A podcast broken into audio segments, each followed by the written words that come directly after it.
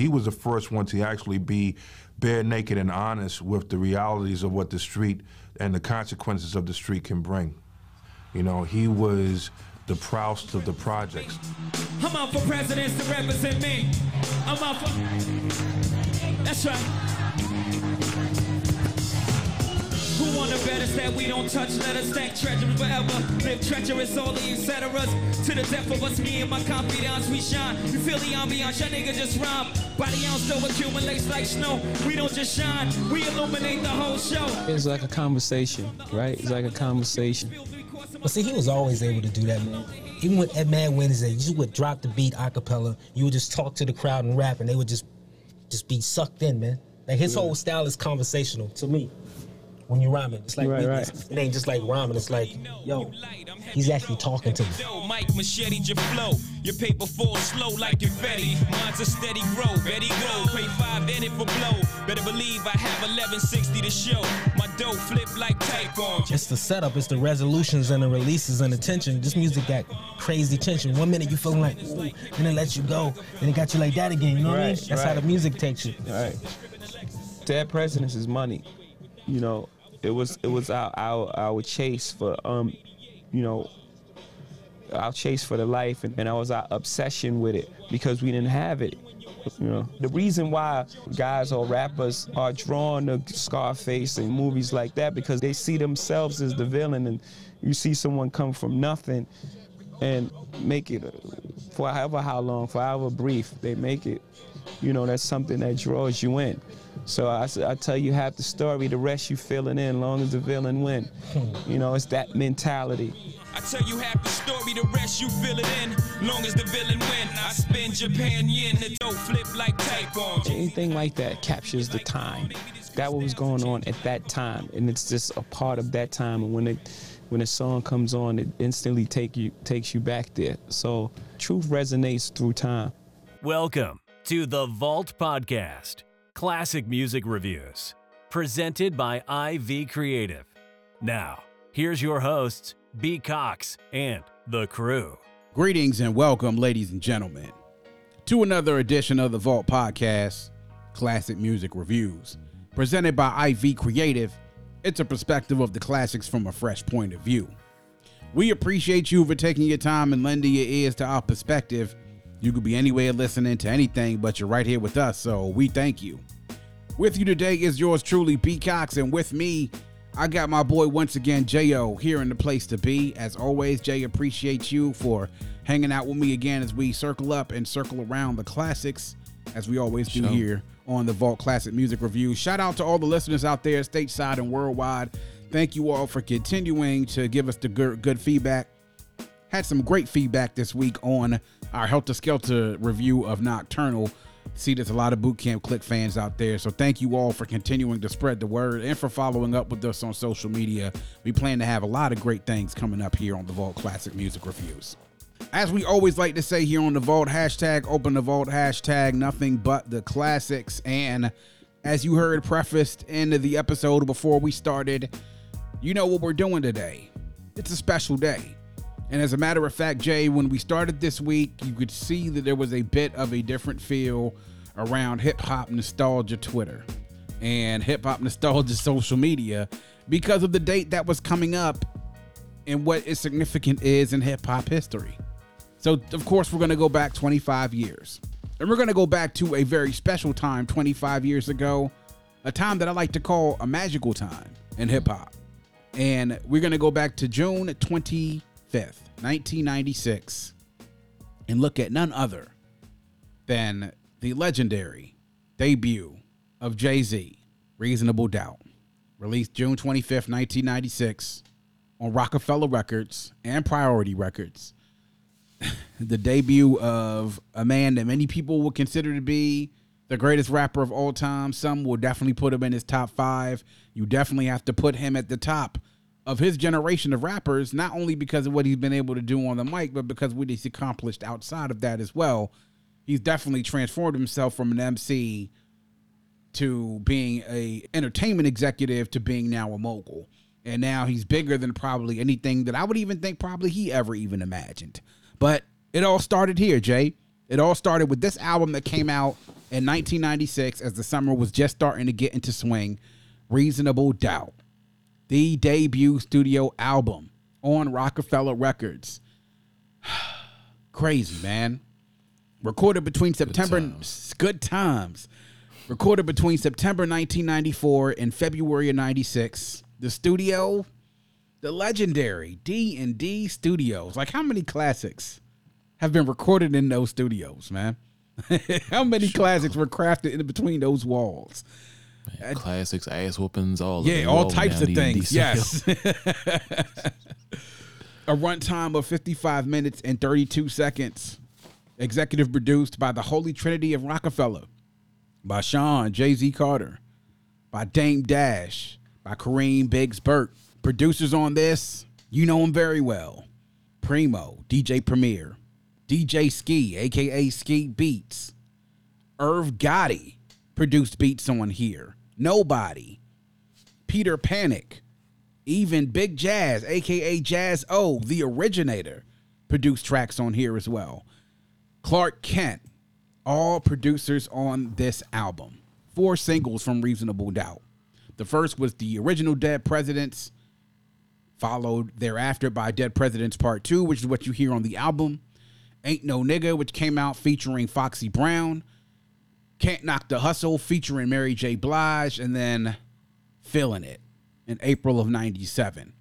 Other features on this album included, as we mentioned, Jaz-O, Sauce Money on Bring It On, and the debut of Memphis Bleek on Coming of Age. So, Jay, here we are, man. Reasonable Doubt.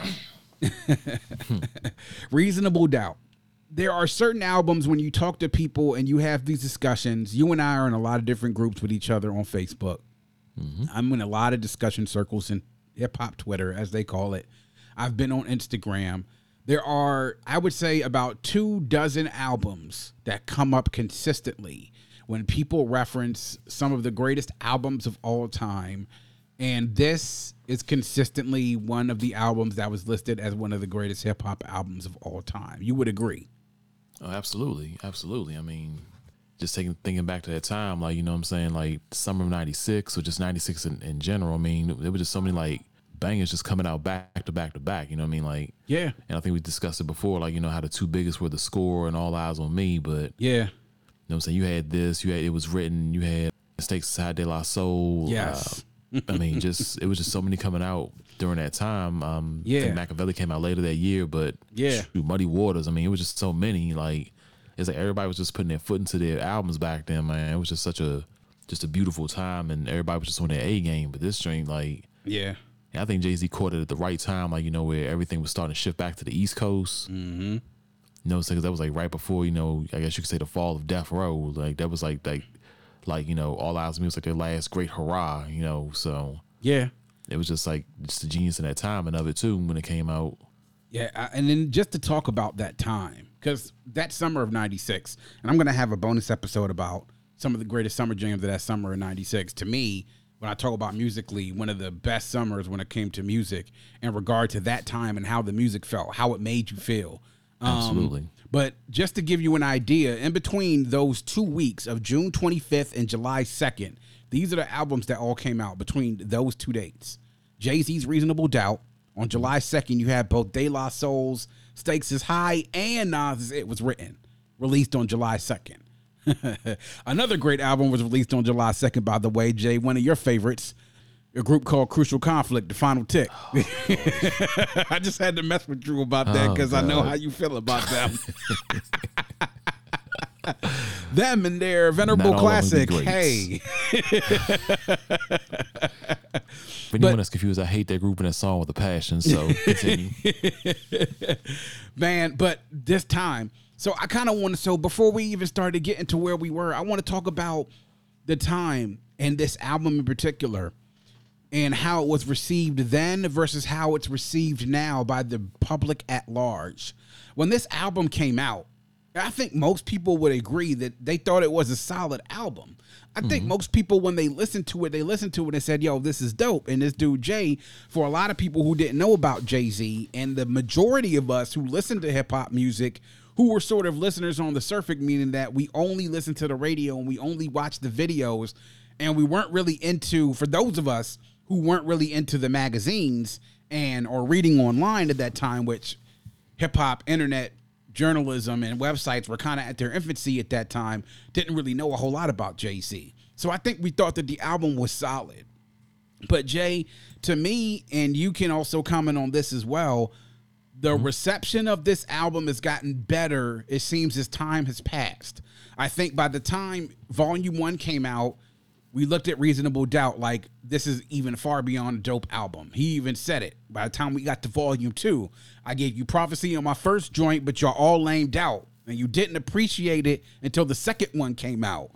And then by the time the new millennium came around, Reasonable Doubt had reached a whole nother mythology by the time we've gotten past the 2000s and on to the 2010s, it has now reached to this rare air of being called one of the best albums of all time. It's amazing that I've seen that an album has really aged like this because I can't really think of any other album, or there's maybe a handful of them that I could think about in the last 25 years that have aged the way like this has. Yeah, I agree. I would say, like you said, everybody thought it was dope when it came out, but then like as his career progressed and everything like that, and you know what I'm saying, like it just like really creeped into the conversation as far as like, you know, those one of those staple albums. And like, you know, like how people looked at Wu Tang's 36 Chambers or The Chronic by Dr. Dre Yeah. or Midnight Marauders. blank back there. But like you, you see what I'm saying as far as like that, like or, or All Eyez on Me or the score, like, you know, Yeah. it just like crept up to that conversation. Or Illmatic, you know what I'm saying? So Yeah. I really I- can't I really can't think of another album that's really done that's performed like that. Yeah. At I least in the court of public opinion. I think if you were to talk to a few people in 96, there weren't many people that will put this in their top five of the year. Like, if you think about all the albums that came out, I think if you talked and polled 100 people, there would probably be less than 20 people that would put this in their top five of, of the year of 1996, which is amazing considering the legacy that it now has and the mm-hmm. standing that it has in the game. I, I haven't seen an album age this well I mean, I can't even say that Illmatic has aged as well because I think Illmatic was acclaimed from the beginning, and we've always had high regard for it. And I think that it's grown even further than that. But I think the jump from what people first thought when this came out to where it is now was probably even bigger than it was than Illmatic. Only because people saw Illmatic, they heard Illmatic, and knew that it was genius from the start. People weren't even thinking this was genius when it first came out. They just thought it was dope. Yeah, That's- yeah, there's a line between genius and dope. Yeah, I feel what you mean. Yeah, indeed. So I think that while I don't want to say, I'm am I saying that this is better than Illmatic? No, I'm not going to say that. But I am going to say that I think the jump, as far as the perception of it, has grown probably larger than the jump that Illmatic made from 94 to now. So that's just the, my opinion on it. Not saying that it's better. I'm just saying that the perception is pro- probably perceived at a greater rate than Illmatic has because of the starting point where we started with this versus where Illmatic started at. So we'll go back. Take us back to 96, Jay. When you first heard this album, what were you thinking? What was your perception? And then since then, how has it changed to the point to where you look at it now? Yeah, so back in '96, I mean, remember the time vividly. I mean, especially with all the dopeness that was coming out, you just had plenty of soundtracks for that summer. You know what I'm saying? So Yeah. when I first heard that, it was like I didn't even get it right off to be to be honest with you, because there was so like so many other dope projects coming out. So it's like, all right, I'm gonna get this, and I'm gonna get to it once I get to it. But when I got to it, I was like, okay, yeah, it's Jane Rock, like you know, because the biggest one everybody heard by that point was like the Dead Presidents. The biggest thing was Ain't No Nigga, and then like the Dead Presidents joint. Yeah. you start listening to other joints on the album, like it's like, okay, yeah, you know what I'm saying? He bring it, he definitely bringing something to the table, and like, oh shit, he got this joint with Biggie, like he's going toe to toe with him because you mm-hmm. know Biggie was definitely more of a bigger star at that point than Jay Z. Yes. So, and then like even back to the Genius Ain't No Nigga, I mean like bringing Foxy on there because Foxy was already having a pretty good run because I don't know if you remember back in like that summer. It was the Ain't No Nigga joint that was, that was playing all over the place, and that case joint Touch Me Teasy was teased Oh, me when she was featured on it. She was on fire. like- that's this summer. Yeah. Yeah, she had a she had a great summer. Yeah. You know what I'm saying? So um listen to it back then versus listening to it now. I mean now like it almost like appreciates like a work of art, you know what I mean? Like Yeah. you appreciate the lyricism and Lord knows the production. Combine all that to back like you know, like the euphoria of that nostalgia, you know what I'm saying? Like to take it back to ninety six when it was just like raw lyrics and Yeah. Jay Z wasn't this he wasn't the Jay Z he is now. I'm not saying there's anything wrong with he is now, but he was more streets and more hip hop oriented back then. Obviously he's grown, progressed beyond that, but like, you know, it really just takes you back to that time like Jay Z, we listen to you, we listen to your advice. You niggas want your old shit, buy your old albums. We Yeah. listen to your old album, man, because it's still dope. Exactly. It's still dope, man. that summer, like I said, man, I was there. A lot was going on. I was finishing my eighth grade year. I was getting, I was starting summer track. I remember buying this album actually the same time that I bought it was written. It's crazy. One of my stories that I have is about being able to cop this and it was written at the same time. I had one of them on tape and the other one on CD because I couldn't afford both of them on CD at the time. You know what I'm saying? Grass cutting money only took me but for so long, and if I was gonna see if I can get them both, I had to buy one on tape and one on CD. One on CD. So Oh, I bought. days, so man. I bought. I bought. It was written on tape, and I bought this on CD. And I got on this album and started listening to it, and I think that unashamed, I'll say this, and you could probably talk to any of my best friends back then. I got on this album and put people onto this album more than most people during that time. Why? Hmm. Where where do we live, Jay? In the DMV. What people loved back then. People loved Scarface. They loved Pac. Was there nobody checking for G- Jay Z back then in the DMV like that? Like nobody. If you Not were, you were. nah. If you were on the radio. yeah, if you were, you were from New York, but you weren't like yo. Most of the dudes in DC were Pac fans. They didn't like Jay Z, so nobody really was checking for him at that time. I think by the time I got to the end of my ninth grade year, and at this point, once that happens, Big has died, Pac has already died. Then I- all of a sudden, it's like, yo, people were like, you're coming back to me, like, yo, that Reasonable Doubt joint with Jay Z that you let me listen to, yo, you got that joint? Can you dub that joint for me? It was almost like it sort of caught on like wildfire by the time volume one came out, I looked at my Reasonable Doubt CD as one of my prized possessions. And it stuck with me for the longest while until my CD collection and my great CD collection, which I had some classic CDs, actually was destroyed in that fire that I had a few years ago. But being able to listen to this, man, and hearing not just the the lyrics, but it was everybody talks about Jay and his double and triple entendres. You know what I'm saying? His wordplay is ridiculous. The production on here is what I noticed like listening to those primo beats and then being really for the first time getting familiar with ski beats in his work. Everybody will talk about Primo and his relationship with Dre, but I almost even think that the relationship that Jay had with Ski and what he curated on his albums was almost as equal to what Primo did on these first few albums that Jay had, which really helped to lay the foundation. The beats helped to pull me in. It was the wordplay. It was the fact that, you know, he sort of had this, like he said in the piece before we started this episode, it was like a conversation. When you listen to this, it was sort of like he was having a conversation with you. That's one of the th- the alluring factors with Jay Z, how he's able to bring people in. And that's what helped to bring me into this album. Hmm. Over these years, I sort of like pound myself on the chest a little bit because I sort of I understand and know that I was on this album even back then, even when nobody really was checking for Jay and before quote unquote he had volume one, which was going to be named Heir to the Throne at first before he changed it to In My Lifetime. And at that point, when everybody started to get on Jay Z, and I'm like on volume one, and I'm like, oh man, this like, this joint is cool, but this ain't no reasonable doubt though. Right.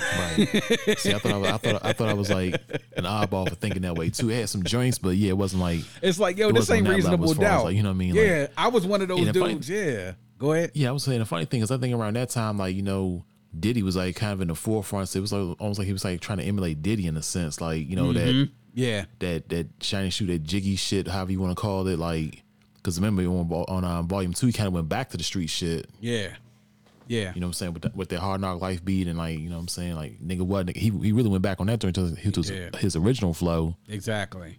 And Volume One has some joints. Don't get me wrong with the million and one questions and where I'm from and Oh, I love where I'm from. you know who you with and streets is watching but to me it wasn't this because this oh man.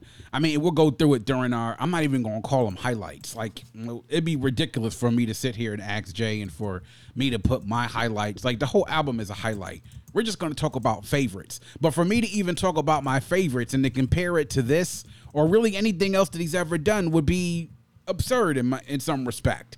Because I mean, really, it's literally like this album is like 10 or 12 year old scotch. You know, it hmm. literally sits there, and as the more you let it age, the more that, you know, the scotch gets that, you know, oak wood from the barrel, and you start to flavor and starts to set in, and it ages by the time it gets poured out into your glass neatly, and you're sitting and enjoying it with a cigar, you understand the process, how it was made and why it was made and why it had to sit for so long in order for it to come out in your glass to come across as the perfect pour. And that's exactly what this is. This album is a perfect pour of a 12 year old scotch. so now we'll talk about favorites as we'll rename it, not highlights and lowlights. We're going to talk about favorites. Jay, your favorites, 13, 14 tracks on here. Just let me know what, what your favorites are, man. List them. List them. Oh shoot. Um. Okay, so yeah, like I love friend or foe. Mm-hmm. I mean, Primo. just like, of course, I mean, yeah, pre, yeah, primo beats, like the conversation aspect of it. Like he took it in a different direction with that conversation with the dudes that he, you know what I'm saying? He, they thought he was going to get the drop on him, but I'm not going to go on that plenty. But um, see Mm-hmm. Yeah. other favorites. Uh, Can I Live? 22 twos. Yeah, the coming of age joint, and of course Brooklyn's finest and Can't Knock the Hustle. So Mm-hmm. yeah, I go. I mean, I'll probably name the whole, whole album for real, but I, Yeah. I would stop right there. Yeah. Man, the way that the album starts with Can't Knock the Hustle, with that uh the skit that became popular over that reasonable doubt to the volume one, two, and three with the Scarface slash Carlito's way, like, you know, theme and motif starting the beginning have big guy, big guy, you want to make some big bucks, huh? you know? and just like you sort of get the feeling like you talking about some hustler shit. And then to start the first track with that beat by Knobody and Sean Cane, the vocals by Mary J. Blige. I still think, you know, like, uh, like I'm in. You got me. I'm I'm all the way in. You got me. Um, You have our attention now, sir. Yes, you have our attention now. Brooklyn's finest. I mean, come on, bruh. Like, yo, you you talk about like Biggie and Jay going at it back and forth. Really, just I think somebody posted a picture and it was like a picture of like Jordan and Pippen doing something, and somebody said this is Jay Z and Biggie on on uh, Brooklyn's finest. I was like, yep, that sounds about right. That Clark Kent beat, um, that sample, the sample of you know, ODB in the background, uh, Jay Z and Biggie Smalls, nigga, shit your draws. Where you from? I mean, come on, dog. Like it's, I could I could sit there and repeat that all day long. And the the quotables from that song just themselves, we're gonna get in the notable quotables. Crazy lines between both Jay and also Big. I mean, still big is still still a nigga and still fucked up for. If they had twins, she probably have two pops. Twin pox. Get it? Two pox. um, oh man, dead presidents. Look, man. Despite in that same documentary piece that we talked about that you heard in the beginning, when you listen and see Ski Beats talk about taking that "A Garden of Peace" by Lonnie Liston Smith sample to make the Dead Presidents beat, it's almost enough to make me want to cry, man. Because that's an incredibly emotional, emotionally sounding piece of music. And Wait, didn't he also take like the drum piece from like the Tribe Called Quest? Oh my God, remix? Yes, he took the, okay, yeah, yep, he took so. the drums from Tribe Called Quest, chopped that up. But the sample with that piano uh, from Lonnie Liston Smith. Lonnie Liston Smith, by the way, graduate of Morgan State University. Shout out to Morgan Right. State. Um, so there's a connection here. But that piano, though, like you talked about the emotions in that, to be able to make a track like Dead Presidents, I say this unabashedly. I may be wrong. Some of y'all may think I'm crazy. Dead Presidents is still my favorite Jay Z track of all time. Part two. It's still my favorite Jay Z track of all time because there's not, there's not a single Jay Z track that gets me going, that makes me think about the hustle, the journey, the ascent, the triumph of everything like Dead Presidents Part Two. Nothing like it. And then we talk about Primo's beats, D'Evils. I mean, come on, dog. Like the, the this is why Primo's a genius. He takes samples from Murder Was the Case, takes samples from My Shot Your remix, and then then the lyrics from Jay Z about the. I mean, goodness. Like this is the reason why Jay and Primo work is because when you have an artist like Jay was saying in the beginning, it's almost like these beats were tailor made with the artist in mind. That beat was made for him, was made for Jay Z. 22 Twos is clever. Can I Live is to me still a top five Jay Z track. I don't shit care what anybody says. Produced by Irv Gotti. Cashmere Thoughts, which is like I think a lot of people won't mention this, but Cashmere Thoughts I think is Jay at almost like his wordplay wittiest. The fact that he starts it off what oh, I talk jewels and spit diamonds. I mean, and then that that sample for Cashmere Thoughts, "Save Their Souls" by Bohannon, which we've heard a couple of different times. Musiq Soulchild has used that. Total used that sample as well. That was produced by Clark Kent. Bring It On, which is I thought a good penultimate song on the album with Jaz-O and then with Sauce Money. Sauce Money led that song off, and he was like Rickey Henderson leading off that song. you know what I mean? Because Sauce Money comes out of nowhere and spits 16 bars of hot fire right before Jay takes over. And then Jaz closes the song out and then you know, closes it out with one of the greatest I never take the clean brown sugar for the dirty green cream. You know what I mean? Or however he said it. But whatever. It was still like a great way to close out Bring It On, produced by Primo. So those are just some of my highlights, man. I could talk about, of course, man, 22 twos, like I said, clever. Uh, friend of foe, I gotta agree with you there. That conversational piece he talks about, like you know, dudes trying to get the drop on him, and it's like he's bringing you through this pretty much step by step, and, and um, didn't leave out, of course. Like you said, you can name the whole album, man. But politics as usual. That beat by Ski, um, featuring that sample on uh, Politics as Usual, which is the stylistics hurry up this way again. The thing I love about Ski and watching him as well on social media, I love what he does when it comes to chopping up samples and really flipping beats. He's still on top of his game even 20 something years later, almost 30 years later. I can't really even say a, a low light per se, but if there is a low point on this album because of how good everything else is, it would have to be to me Ain't No Nigga. And that's not even really a low light because to me, if we're talking about if all the other tracks on here are somewhere between a 12 and a 15 on a scale of 10, this is probably on a 9 level. you know, a eight and a half level. That's really the only like dip to me I think that you get. And the only dip to me isn't the lyrics with either him or Foxy. It's the beat. You know, I mean, the beat is something that I really wasn't able to get into, but it's still, I mean, but hey, look, it kind of works because it's a radio track. You know what I'm saying? That's what it was made for. And even if I'm not mistaken, I believe this even showed up. Ain't No Nigga was on the Nutty Professor track, you know? And yeah, yeah, and um, Yeah. and gotta remember the other thing with that, man. Like Jay wanted Dead Presence to be the first breakout joint. That was on the um, um Ain't No Niggas with the B side. yeah. You know what I'm saying? Mm-hmm. Like that, that Dead President, that was more underground street. Ain't no nigga was like more upbeat and Mm-hmm. like radio friendly. But then like DJ started playing that and that blew up. So you know what I'm saying? Like, it's like Mm-hmm. fuck, I guess I might as well roll with this. Right. Yeah, indeed. So that's really if there is any uh, a low point, but it's relative when we're talking about low points. And then I don't think either one of us talked about this, but feeling it as well, though. I mean, Yeah. if y'all niggas ain't talking about large money, what's the point? and then I those felt, like, I vocal felt like feeling it was like a part two to um to- in my lifetime. in my lifetime, yeah, mm-hmm, yeah, Like it, definitely. it had the same feel to it. Yeah, definitely had the same type of feel to it. Also produced by Ski, by the way. By, Oh, by the way, sense. makes sense. You know what I'm saying? So those vocals by Mecca with that hook definitely helps to set the song off as well. Now we'll get into notable quotables. So I'd love to hear what you picked for this. What your notable quotable is. I say like the um second verse of Can I Live? Mm-hmm. I mean, really just the whole joint. Like my mind is infested with sick thoughts, to cir- sick thoughts that circle like Alexis. If driven wrong, is sure to hurt you. Do it like duplexes in unity. My crew and me commit atrocities like we got immunity. You guessed it, manifested. I'm tangible, intangible goods, pl- platinum Rolexes. We don't lease, we buy the whole car as you should. My confederation, a dead nation, explode on detonation, overload the mind of a said patient. When the boils to steam and comes to it, we all fiends got to do it. Even righteous minds go, go through, through this. it. True this, the street school us to spend our money foolish, bond with jewelers and watch for intruders. I stepped it up on another level, meditated like, a Buddhist, recruited lieutenants with ludicrous dreams of getting cream. Let's do, this. It gets tedious, so keep winding out open like, Like CBS. CBS, you see stress. stress, right? Can I live? Right. Yeah, I, I was at the. I think it was the um, the Magna Carta Holy Grail tour. I actually went to Verizon when he did this track. He actually did the second verse completely a cappella, and the crowd went crazy when he did that joint. It was like, yeah, that's what I'm talking about. So I keep one eye open like CBS.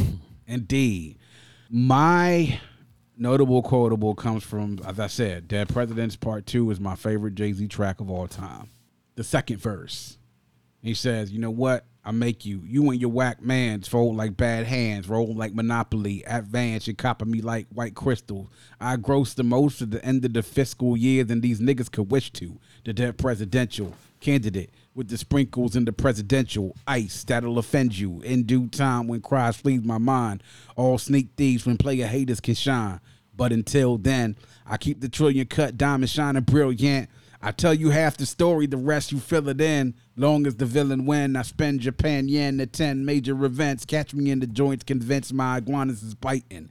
J A Y hyphen. Controlling, manipulating. I got a good life, man. Pounds and pence. Enough dollars make sense while you ride the bench. Catch me swinging for the fence, dead presidents. You know this. Uh huh.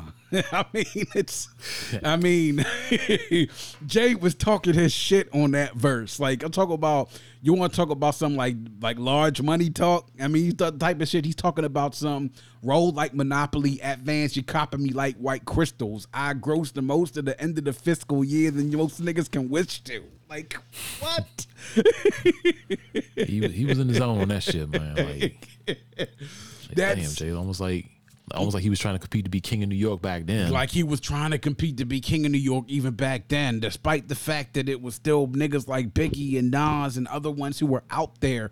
Like Jay has been nice. He didn't just become nice overnight and he talk about some yeah now he's spitting most of these tracks off the top of the dome and he's not writing anything down in that documentary he was talking about some he would write stuff down, but then eventually he had to start memorizing stuff more and more. So he said he would get whatever he could write stuff down. He would be on the train. He said his travels when he was hustling was taking him further away from New York down, like he said, to Philly, to Baltimore, to DC, to down south. And whenever he would write things down, he would write them down and have to sit there and memorize more and more. So a few lines here, a few lines there, to the point where he had everything memorized, and it got to the point where he was like, "All right, I'm not gonna sit here and write these things down no more." Now I'm gonna just memorize whatever it is that I'm coming up with. But this is the type of shit that you talk, man. Three verses of pure fire on Dead Presidents Part Two, by the way. You know what I mean? A lot of people prefer the part one. To me, I don't. I think his better bars are on this one, and that's just my opinion, though. A lot of people will argue with me, but I don't give a I don't give a damn. I think this is better. So, just my personal opinion, bruh. Um, so now let's talk a little bit about man. Ever since then, we've now seen what Jay has put out. Um, we know what the charts have done. Charts has said. I want to say now it's 13 solo albums he has come out with. We did the tail of the tape. Excuse me, of him and Nas. We went through all the albums that Jay went out. How do you think like this sort this set the table for what he put out later? Like even going into the volume ones, two, and three, and then after that, when we got into the new millennium, where it was like Roc La Familia and you know the new rock, pretty much into the new millennium, which spawned the Blueprint and the Black album, and then you know all these other blueprints, you know 2.1 and 2.0 and Right. everything else. Like, how do you think this sort of set the table, man? Like, what what is your perspective on how this sort of sort of set the table for him to be the rapper that he eventually became to be? Most people saying he was the best in the game. Yeah, so I mean, like with this strain, I mean, obviously it put it on. It just really like was groundbreaking for Roc-A-Fella Records altogether.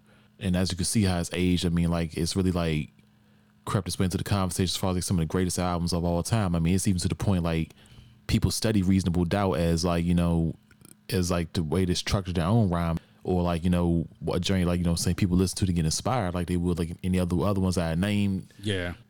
as far as I mean, so of course it has a, a legacy beyond that. I mean, as far as like it going into it translating to other the other album later albums he put out. I mean, like I said with in my lifetime volume one, I, I feel like he jumped off the porch a little too soon with that one. Mm-hmm. Like, like I would say, like let's say that joint came out now over in the past ten years or something. Okay, I could look at it a little bit differently, but it was a pretty drastic change. Although still had his dope joints Yeah. on it from Reasonable Doubt to Volume One. As far as like, nah, he kind of jumped off the porch a little too soon. I know he was balling, doing his thing, but it kind of like you know he was kind of like going with the flow as opposed to being the flow. Yeah. Right. Instead You know what I mean? being, so like, instead and I of think, being, Hmm. and I think that's one of the things like that affect his decision to go back to you know what I'm saying to that street aspect of it, like you know what I'm saying using those. Using those that Annie sample with the hard knock life drain, like the dream if I should die, don't cry my niggas, get high my niggas, bust bullets in the sky, my, niggas, like yeah. and which I, I felt on a different level as far as like shit packed in. But like I said, how I went back with like him, the whole nigga what nigga who drink. Yeah. Like he even went back. He went back before reasonable doubt as far as like you know Yeah. His flow. using yeah. that to go forward and um like money cash hoes and then volume three came out. Mm-hmm. A step up from you know what I'm saying volume two and everything like that because I mean that drain had bangers on the two and that was like right before I was that came out like '99 so like right before the new millennium. Yeah. I know you said like um Dead Presidents probably is basically your favorite joint for me. I would say like um it's hot, some like it hot, just because like how basic that beat is and how hard that shit hits. So Yeah. yes, I mean it definitely like it definitely set the pace to show that Jay is a heavyweight contender, and you know what I'm saying he definitely had would take took the last probably like longer than most rappers, like you know even like the ones we regard as legends in their time. So Yeah. I mean he definitely's earned his way on, on onto that Mount Rushmore, you know, so to speak. Yeah, and I mean, my saying I have a complicated answer to that because we talked earlier. You said the thing about Jay said niggas want my old shit, so buy my old albums, and I think I'm probably the biggest perpetrator of that because I've seen what Jay's capable of. But I also understand and know that everybody's not going to be the same. Like Jay is a guy who was evolved, not just as a as a man. He's evolved as an MC, as an artist. He's evolved as a businessman. He's a family man now. You know, he's got his kids. He has a legacy that he's wanted to leave. He said this a lot on the 444 album as well. That to me was the, you know, Jay's been all grown up and let me bare my soul to the world to let them know all my sins and me making my confessions. You know, that really was what that album was. And and I felt I had a mixed feeling about it because I know what Jay is um I know what he's capable of. This newer Jay-Z that has emerged, I want to say even after even after American Gangster is mm-hmm. a Jay that I haven't recognized. And I understand that he's different. I understand that he's now worth a billion some close to a billion dollars and him and his wife together are worth a couple of billion dollars. I get and understand all of that. But when I hear reasonable doubt and see this is the Jay that I fell in love with and the Jay that made me think that this is another aspect of MCing and how elite it can be, Right. when I hear these last few Jay albums, these Magna Carta Holy Grails, these Blueprint threes, these this four four four, I leave a little bit unsatisfied. And I get it. Four four four. I I was I had a mixed bag feeling about it. I loved, as we said during the tail of the tape, I loved No ID's production. I loved it. But as far as Jay's bars were concerned, I felt as though he was saying some really valid things and the, like you know quality as far as like his his his level of emceeing was still elite. But I felt as though it was a little lazy. Like I felt he's been lazy in these last like 10 years or so. And I guess you hmm. can earn the right to be lazy when you've put a body of work together where you've put questionably three of the greatest hip hop albums of all time out there and several others that can be in the conversation as far as the best hip hop albums of either this generation or if you're doing like a top 500 list are in the consideration for those as well. You get when you're at the top of the industry and you've got to the top of the charts that you can sort of be a little lazy, but I can't help but to sort of compare Jay to Nas and see the level of MC and how I seen that, you know, I think both of them have maybe taken a little bit a sh- tiny step down, but I feel as though I think Jay has gotten because of all the other things he's involved in that his energy really isn't into MCing anymore. My thing is like if he's not, then don't do it. You know, Just especially hang it up. when especially when you come from what we were used to hearing, starting all with reasonable doubt. So I, I may be a little. I know that I'm in the minority of that, but when I come from this, and I know that he's not going to talk hustling anymore because he's not hustling. Not even from a business eh, standpoint, he's not hustling anymore because he's the boss. Okay, he has capos and soldiers working to do stuff for him, and he's literally protected by all the other things that his business enterprise provides. I get that. I understand that. I just know that when I hear reasonable doubt, I hear what can be possible from what a lot of people will consider to be one of the top MCs of all time. I think that, as you said, volume one, I felt there was a little bit of a step back. I felt like he stepped up a little bit more in volume two. I think when we got into the Roc La Familia and the new rock afterwards, I felt as though he was changing, but I felt he got it back on the blueprint and then took another step back again with Blueprint 2, and then definitely stepped back up with the Black album. But then after that, it's it's a mixed bag of results. And I think that's um, coming from this, that's really what disappointed me more so than anything. But you can't compare this to anything else. I don't think there is a, a album in his catalog that compares to this. Not even Blueprint. I don't even think compares to this. So that's my opinion. It's Yeah. not, even, not even the first blueprint. Not even the first Blueprint, man. I know people will put the first Blueprint over this, but I ain't one of them. Yeah, I say it's a close second in my opinion. It's a close second, but it's not. It's not, not- over this not joint. reasonable doubt. Yeah, not at all. So And I will say, like, you know, back to your point about 444, I mean, like, that was like one of the things I said when it first came out. I'm like, yeah, this is some of the best Jay Z we've heard in like a minute. Mm-hmm.